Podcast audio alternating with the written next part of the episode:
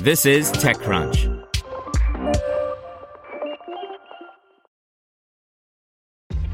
This episode is brought to you by ShipStation. You know, some things take a lot of work, like sending little robots to far off distant planets. And just as that's challenging, so too is running a successful e commerce business, especially when there's so much to do. So I want to introduce you all to ShipStation. Now, I love using ShipStation because of its easy to use dashboard, which makes managing orders and printing labels a breeze and super smooth. Oh, and the customer service is just out of this world.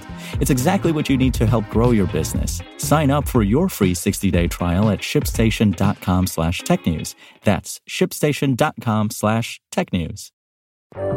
This is TechCrunch. Crypto.com cuts 20% jobs amid significant damage to industry from FTX by Manish Singh.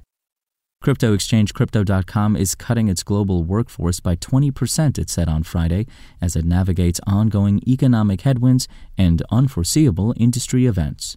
This is the second major layoff at the Singapore headquartered Crypto.com, which cut 250 jobs in mid last year, though a report suggested that more than 2,000 people were either let go or left at their own will. The company did not say what roles were being eliminated in the new round of layoffs, but blamed the collapse of FTX, whose misappropriation of customers' funds and bankruptcy significantly damaged trust in the industry. We grew ambitiously at the start of 2022, building on our incredible momentum and aligning with the trajectory of the broader industry.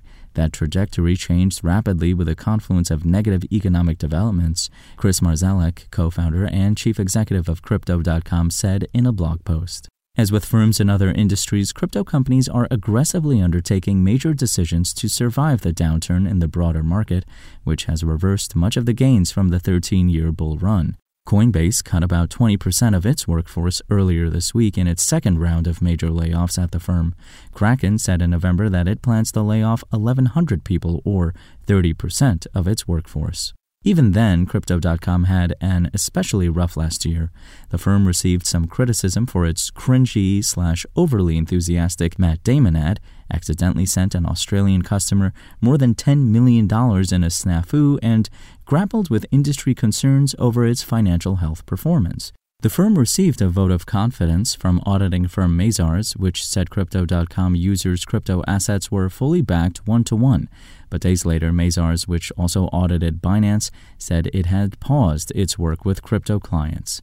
The reductions we made last July positioned us to weather the macroeconomic downturn, but it did not account for the recent collapse of FTX, which significantly damaged trust in the industry. It's for this reason, as we continue to focus on prudent financial management, we made the difficult but necessary decision to make additional reductions in order to position the company for long term success, Marszalek added. Spoken Layer.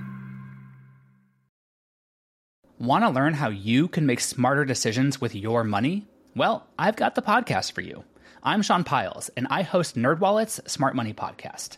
Our show features our team of nerds, personal finance experts in credit cards, banking, investing, and more. And they'll help you make the most of your money while cutting through the clutter and misinformation in today's world of personal finance. You'll get clarity on strategies to help you build your wealth, invest wisely, shop for financial products, and plan for major life events. Listen to NerdWallet's Smart Money Podcast wherever you get your podcasts.